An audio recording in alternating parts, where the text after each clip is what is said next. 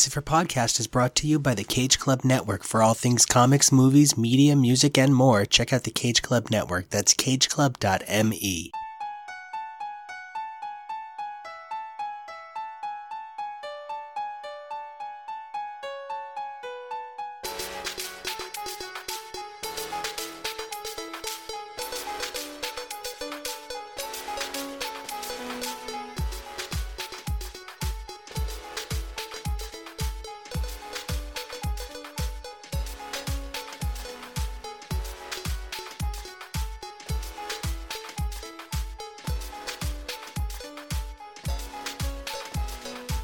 discussion of the X Men and the Fantastic Four, it seems very strange to me that there is no consistency across the narrative. Sometimes it's about Doom. Sometimes it's about Rachel Summers and her child lover. Sometimes it's about absolutely nothing at all. And this episode has two out of three of them in its main issue. That, of course, makes this We Are Krakoa. I'm Nico. I'm Dylan.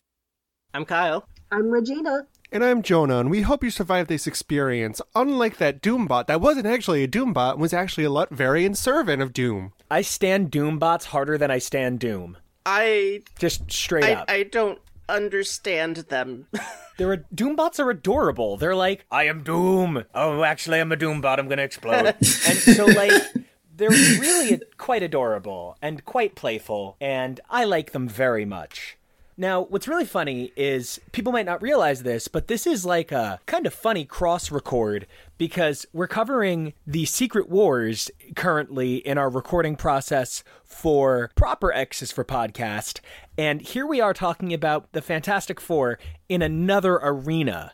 So I just want to kind of play a little catch up game with the Fantastic Four before we get into anything else. However, there is a small bit of news to discuss. While the entire comic industry is on hold, occasionally stuff still crawls its way out. Marvel Unlimited is making a crazy number of books free this month, which is exciting and very cool. If you've ever wanted to read Dark Phoenix Saga or AVX, wow, I guess they're really focusing on one thing. Now's your chance. So if you've got yourself a cell phone or a computer, hop onto Marvel Unlimited and you can check out some free books from kind of all around the Marvel Universe, taking a look at major crossovers and major events. And speaking of crossovers, I think that puts us firmly into this week's, well, only book. All right, this week we are covering X Men Fantastic Four crossover. The writer is Chip Zdarsky. The penciler was Terry Dodson, and the inkers were Rachel Dodson and Ransom Getty.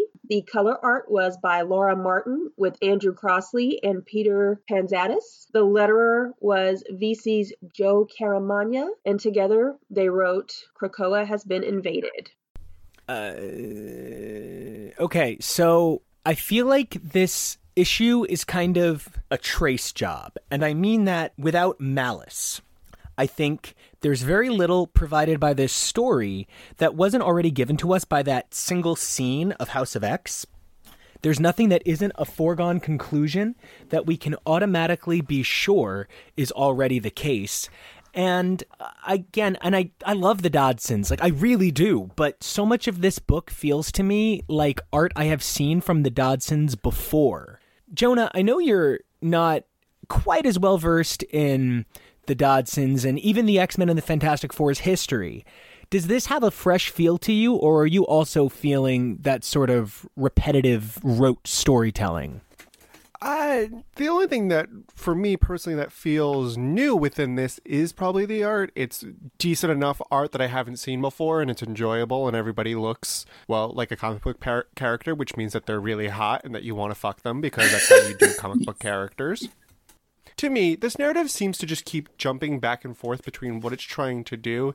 I thought this entire thing was supposed to be about Franklin Richards' powers, but now we're kind of getting into a whole Krakoa versus Latveria war that I don't think should have been introduced in this book if that's where, the Marvel people wanted to go with their story. This was entirely supposed to be about Franklin, and it feels like we're shifting a lot away from that. Franklin and Valeria, for that matter, were really not present in this issue, and this is a lot more about the parents and the adults kind of whipping it out and saying, "Look, well, mine's technically bigger," and so it was just, I, I need a more concrete, set in stone narrative that you're trying to give me, and stop jumping around so much.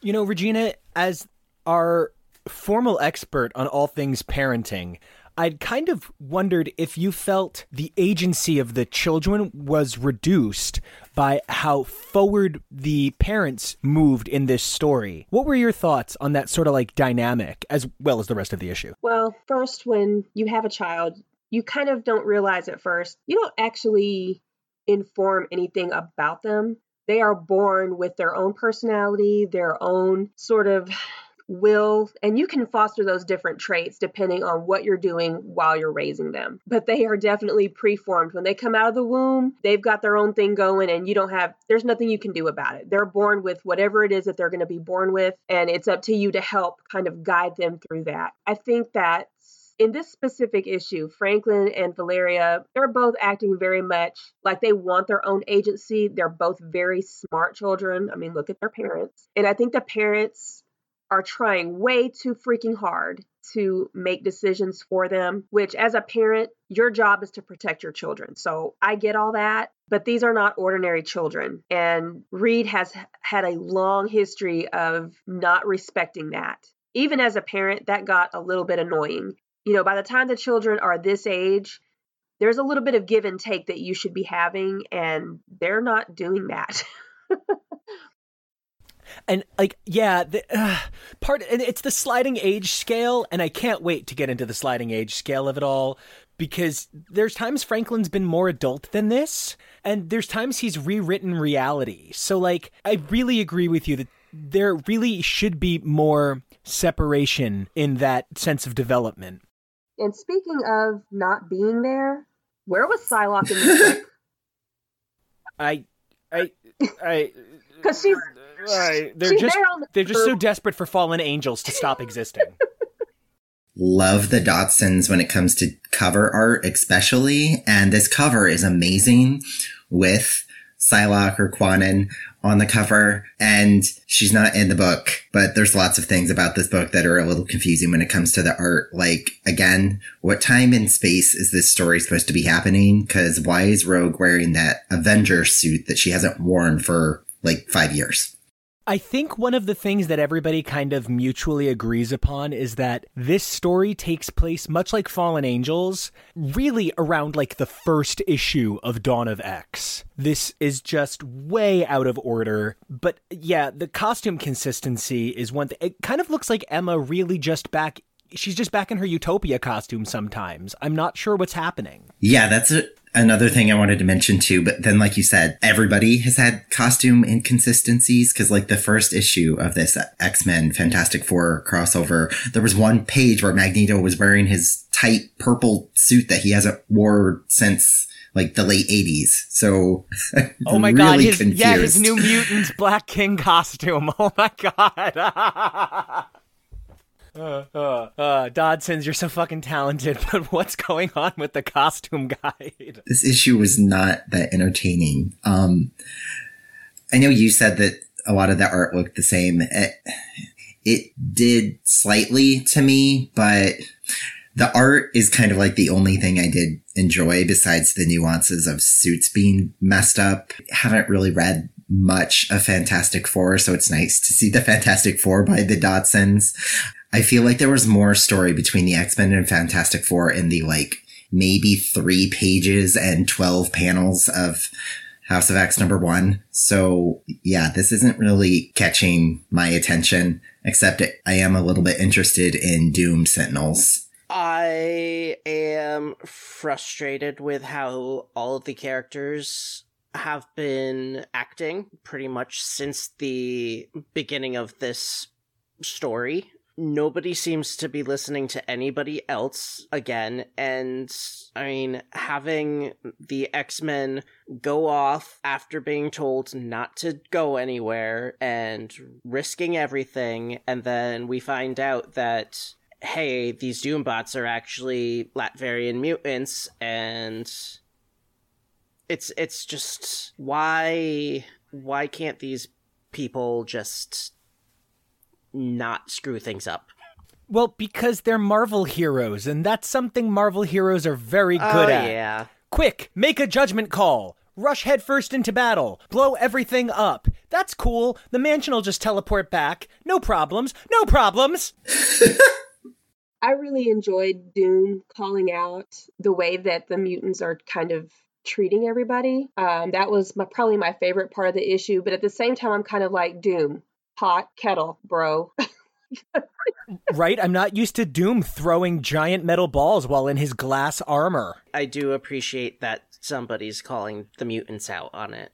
I wasn't really shocked that the Doom Sentinels were set in motion after the end of this issue because of course they were. But i feel like it would have maybe been like a little bit more suspenseful and more interesting had we not seen them already and been like well these are probably going to get activated at some point throughout this issue that's already halfway done. I am just concerned for time because if there's only supposed to be one issue left how exactly is this going to be resolved and how quickly are they going to have to rush through everything? Yeah i don't know that i see a resolution that goes anywhere with 22 pages left. Yeah, anything that they do to resolve this, it's going to come out very rushed and I'm I'm not sure that I would appreciate that. I have this very horrible feeling that it's just going to be like the end of days of them fighting these Doom Sentinels, and then like people are going to start dying, and then Franklin's going to be like, "Well, I can change reality. Let's just rewind, and I will just go back to when the X Men came to my parents' house, and I'll just say no thanks. or it'll just be like everybody's very hand wavy. We defeated the Sentinel. Bye. Goodbye. Goodbye. Goodbye. Goodbye. Bye. Or what if this has just been an entire Franklin reality illusion the entire time? I'd like that more.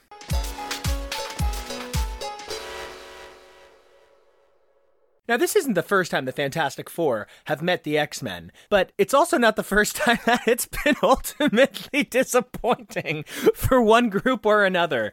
So, here today, I have for you guys a little game I'm calling 410 an X Men Fantastic Four experience. Too bad it's not called 10 4. See, it can't be called 10 4 because that means everything's okay and understood. And that is not the situation here. So, the first thing to understand about the X Men and the Fantastic Four as they relate to one another is it's just about impossible to find an organic reason for them to hang out the Fantastic Four like the world's most beloved superheroes living in a beautiful mansion, and that's what they do. And the X Men are the world's craziest freaks, and they live in their little mansion as well. But it's a very different side of New York, and as such, finding opportunities for them to hang out almost always, and I mean almost always, includes some of the same tropes over and over again. Can anybody guess the first time the X Men met the Fantastic Four? 1969, because it's got 69 in it. Hot, hot. I like it. Hot. I don't know the year, but I was going to say, hopefully, it's not that awful party where all of Marvel went to go watch Dazzler perform, is it? Any other guesses? I got nothing. My guesses would be along the same lines as Regina, so I'm going to say somewhere within the 1960s. The X Men and the Fantastic Four first met each other in 1964's Fantastic Four 28 in an issue brilliantly called We Have to Fight the X Men. I would also like to point out that the X Men interact with the Human Torch individually in X Men number 9, so you're close in a way. But here's my question for you guys. In Fantastic Four 28, what villain is responsible for ultimately pitting the Fantastic Four and the X Men against one another? Say Doom. Proletariat. it's the puppet master. The puppet master created a puppet of Xavier, which was strong enough to control him. What? That sounds more like voodoo, and I'm just gonna leave that there. Well, smartly, the X Men and the Fantastic Four spent very little time interacting throughout most of the 70s minor appearances here or there. But can anybody name the next major interaction between the two franchises?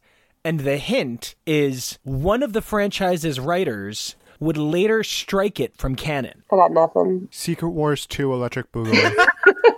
I don't know. Say you and Jonah are both Awful Storm fans because we read it right here on X's for Podcast. Uncanny X Men 145 to 147 featured Arcade teaming up with Doom to take on the X Men. That's the next major crossover between the two groups. Okay, here's my only thing with that. There's no Johnny, Sue, Reed, or Ben. John Byrne was so fucking angry about this crossover event. He later made it that it was a Doom bot simply so it wouldn't have actually happened to spite Chris Claremont. The Fantastic Four would go on to appear in an Uncanny X-Men annual featuring the Badoon, which saw Storm and Sue team up. And that was one of our favorite annuals that we covered. It was a little silly, but it was a lot of fun. However, some material we haven't gotten to yet on X's for Podcast came a number of years later. Can anybody name the first major X Men Fantastic Four crossover? I'll give you a hint. It has a very easy name. X Men versus Fantastic Four. I'm going to give it to you because it's Fantastic Four versus X Men. Absolutely. In February to May of 1987, the Fantastic Four warred with the X Men. Can anybody guess the major character it's centered around? Franklin. Fucking Franklin Richards. yup. That little brat. Now, Frankie. yeah, Frankie. Now, interestingly enough, this was the first time the X Men and the Fantastic Four had interacted in a solo, meaningful way in quite some time.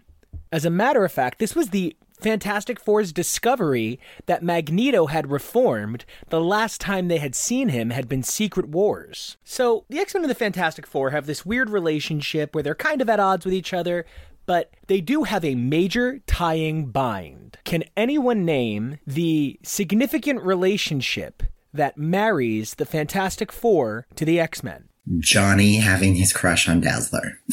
I like it, but I'm going to point to my phraseology of marries. Oh. Well before she met any of our X Men, Rachel Gray, also Rachel God. Summers, was married to Franklin That's Richards. right. They were married in Days of Future Past, but that wasn't the only time Franklin Richards would appear. Franklin Richards appeared in Uncanny X Men 141, part of Days of Future Past. However, he would return later on in a massive crossover event spanning multiple annuals. I will take either the title of the crossover or a guess at the year. 1983. 88. 87.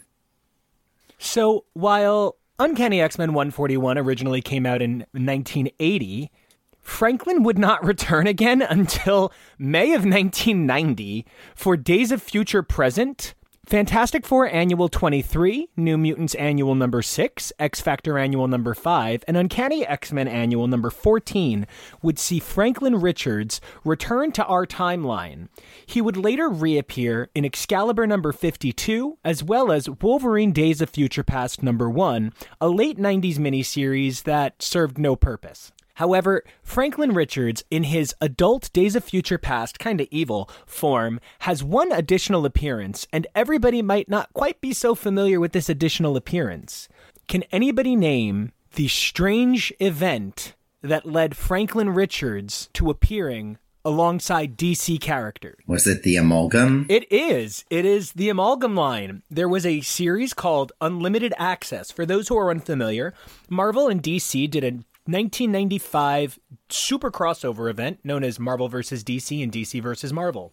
While certain fights were predetermined, and there were certain nope nope this person has to win situations struck up such as robin defeating jubilee in the dumbest fight ever there were a number that were voted on by fans and out of that marvel won but additionally there were a series of titles combining the different elements of the different worlds such as batclaw being part wolverine part batman or bruce wayne agent of shield I literally love everything about amalgam. Oh, I I do too. I love amalgam. However, there was one real shitty thing in amalgam. there was a series called Unlimited Access, which focused around a character named Access, who could go between the two worlds. This series ran four very forgettable issues and is probably the least memorable thing about the amalgam line. It's, of course, no shock that one of the X Men would go on to become a member of the Fantastic Four. In fact, it's probably one of the best known events of the Marvel Universe. The new Fantastic Four featured Wolverine, Spider Man, Hulk, and Ghost Rider. This team was called together by a Skrull impersonating Sue Storm, insisting that the new Fantastic Four has to help her save the old Fantastic Four by breaking into the Mole Man's lair to get a Skrull weapon. Yeah, it's a lot. However, Wolverine was a little too high profile to stick around in the new Fantastic Four's subsequent appearances. Can anybody guess which 90s relic they replaced Wolverine with in the new Fantastic Four when his schedule was just too busy to fantastic around? Well, I know it wasn't Adam X. Stacy X. Ooh. Oh my God. I need them to be friends now. I don't. I feel like I know the answer, but I don't know. He's relic. Punisher? It's Night Thrasher. Ooh. I'm going to hop in with the answer here because I kind of don't think anyone's going to even remember this absurd character exists. Anybody by chance remember Sleepwalker? Oh, Oh, that was that one character we pointed out to me in Marvel 1000 or 1001. And I was like, who's that? And you were like, that's Sleepwalker. it's and I was- Sleepwalker! And I was like, no, it looks like an alien man. He looks like he's abducting people. Yep, that's Sleepwalker. Okay. Sleepwalker would replace Wolverine because when I think can sub in for Wolverine, I think Sleepwalker. The Fantastic Four had another experience with the X Men. However, this was not an X Men proper. Excalibur 37 to 39, the Promethium Exchange, is the sequel to what major X Men crossover event? I got Not nothing. the, it's not the Executioner's song, is it? No, this is outside of my knowledge. So, May 1991 to July 1991 saw the release of the Promethium Exchange, in which Doctor Doom offers to permanently heal Kitty Pryde, who has still been suffering from phase disorder since Mutant Massacre. Seriously, that was that far? Wow. Yeah. Yeah. Right? Ugh. Now, the X Men of the Fantastic Four wound up spending a lot of time apart thanks to things like Heroes Reborn and Onslaught, and a general decision that the Fantastic Four weren't selling as well as the X Men, so Fantastic Four kind of got shunted away. But they came back in a big, big way in 2005. X4 was the X Men Fantastic Four. Can anybody name the Ghost Rider who actually wrote the series? Ghost Writer, not Ghost Rider. Because I was like, oh, Johnny! No. No, no, no, Senor Blaze. While writing under his manga pseudonym, now editor in chief of Marvel, C.B. Cebulski turned in his scripts for X Men Fantastic Four under the name Akira Yoshida. Huh. Yeah, it was Uh, I still don't know how to feel about it. Of course, that brings us to X Men Fantastic Four now by Chip Zdarsky and the Dodsons, and what fun it has been. However, it is impossible to discuss the X Men and Fantastic Four without discussing a little known arc called Strange Days. Strange Days saw Hyperstorm, Franklin and Rachel's all powerful child, enter our timeline. This is a particularly notable series for a number of reasons, not the least of which is at the time, Fantastic Four had three motherfucking titles for this to run through. While obviously the main one was Fantastic Four, can anybody name either of the other two titles that belonged to the Fantastic Four in the 90s that the Strange Days six part arc ran through? Um, did they have their own unlimited series? They did. They, in fact, did have their own Unlimited series. So one of them was Fantastic Four Unlimited. However, I'm going to be real with you. The amount of homework I had to do to find out anything about the other one was significant. The Fantastic Four had a book called Fantastic Four Unplugged. And this ran through the third issue of it for no fucking reason. Interesting. I can only dream that it had like Thing trying to play um I almost said Mr. Brightside on piano when what I meant was behind blue eyes. Now I need Thing Oh, on a piano fan art. Oh. Right? And like a dapper tux. Hold on. I I just have a quick question. How are we not going to, how are we not going to mention the fact that there was another married Marvel couple that took the Richards' spot for a while? Oh my gosh, I completely forgot when for what is it, six issues of the Dwayne McDuffie, Storm and Black Panther lead the Fantastic Four right after Civil War.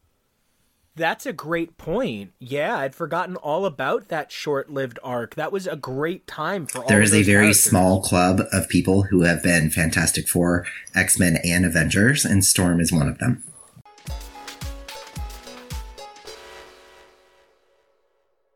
Taking a look at the pages of X Men Fantastic Four, it kind of seems at the moment like that's the only way to get your Kitty Pryde fix. But the other way you could have been getting it for the most part of Dawn of X is out of Marauders. Now, I want to approach Marauders a little bit differently. I want to talk about our favorite thing and our least favorite things.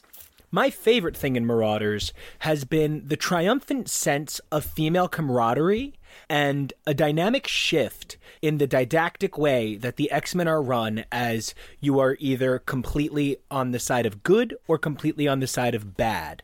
I am so happy for that progressive change. What I am not enjoying is watching Sebastian Shaw slowly get his way.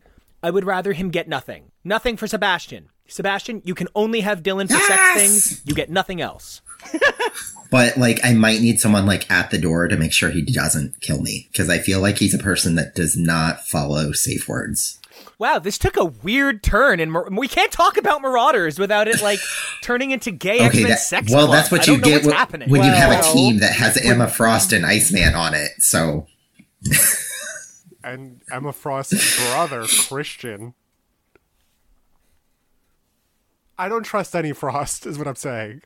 So, Marauders, favorite and least favorite things. Go. as far as the things that you love about it. One of my favorite things about Marauders is that I really feel like, as far as the way that the council is set up, we've got kind of an overbalance of nefarious characters. I don't feel like I can actually trust anybody on the council ex- as far as how the villains are set up. And Emma has been a hero for a long time, but I really feel like out of the questionable characters, she's the one that I can trust the most. Um, she has typically been about rescuing mutants basically her entire life. And I think that this book just shows that we can trust her. I love her relationship with Kitty.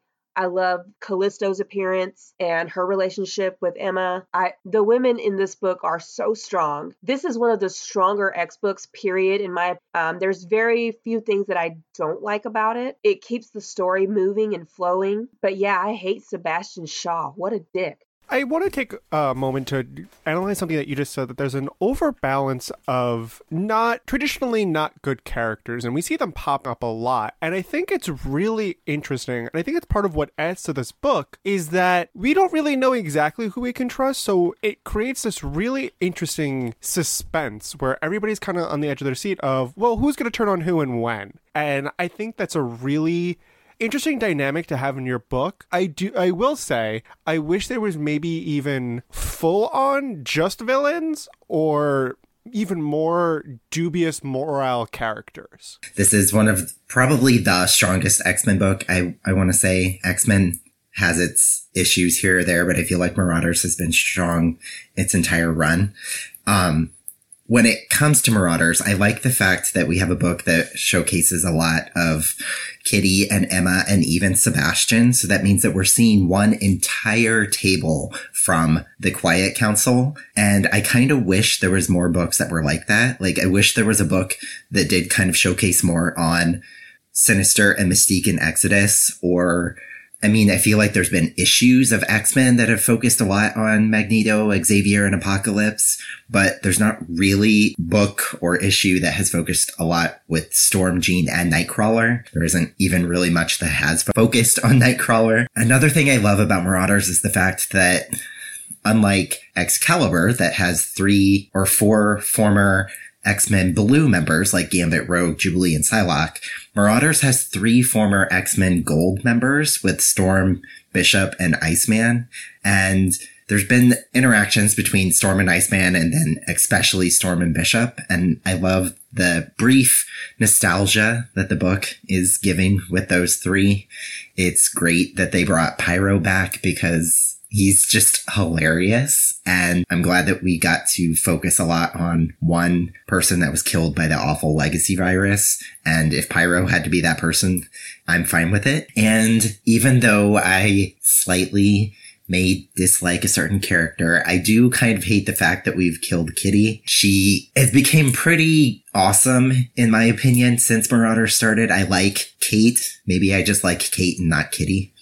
But I really love this book. The only bad thing I would really hate about it, because we all know that Kate's going to come back. The only one gripe that I have about the book is just the first few issues of the art with Storm not being very African American looking.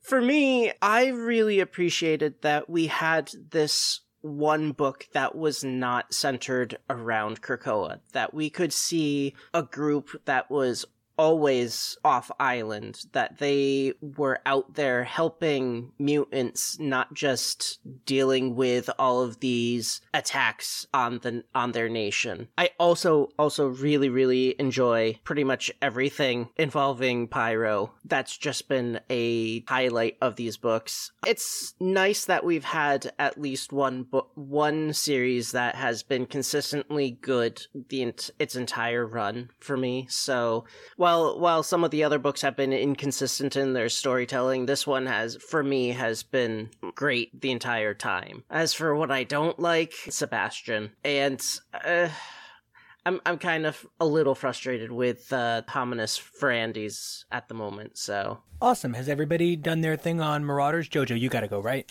Okay. So, because I've read the least, I think I am the potentially the most fascinated with Kitty's transformation to Kate because I haven't seen Kitty try to become more adult yet in the many, many, many stories that they try to do this to her. So seeing this shift of this character that I related so heavily to reading the older Uncanny issues come into her own as an adult as I transition into adulthood, it's really nice and it's just more like, yay, this is me. I'm Kitty. I'm really not, but I hope to one day be as smart as Kitty Pryde. Not as I am more wise than Kitty, but she's definitely technically more intelligent. So I am really happy to see how Kate, the adult, is dealing with these adult problems. So I am really, I really have been enjoying that part of Marauders. I would say my only problem with Marauders is I don't have a full sense of what the overarching story is. Is this about Kate's transition into adulthood and more seriousness? Is this about a bunch of swashbuckling mutants saving mutants? Is this about, you know, interpolitics within the Hellfire Trading Club itself between Emma and Beef God Sebastian, who I want to kill? Or is it, you know, knockoff Hellfire Club with Homines Verendi? There's a lot going on. Not as much as a lot of the other stories, but I'm still, I need to know well, what are we doing with this book? Because there's a lot of really cool things going on, but it feels like it just seems to jump on, well, this is what Marauders is talking about for these two weeks, and then this is what they're talking about for these three weeks, and so on like that. I know that I did not like the third issue. I feel like I know everybody's saying it's been really consistent, but that Shinobi issue for me was sort of wrote kind of like general man pain and it just didn't do anything for me. I also feel like it didn't really fit in with the narrative. I don't really think we needed a backstory as to why Sebastian was putting his son as his bishop. I really don't think it was necessary, and I don't think it added anything to the story itself.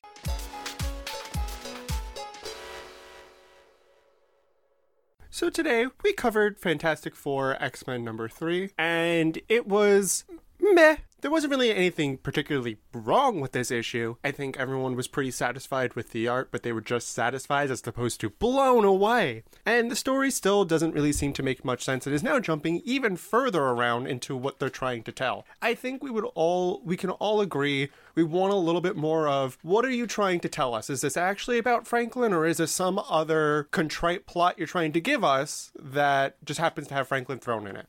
We also discussed our opinions of Marauders. Kyle, what are we covering next week? Next week, we will be covering Hellions number one, and we'll also take a look back at Fallen Angels and the original New Mutants storyline of uh, New Mutants.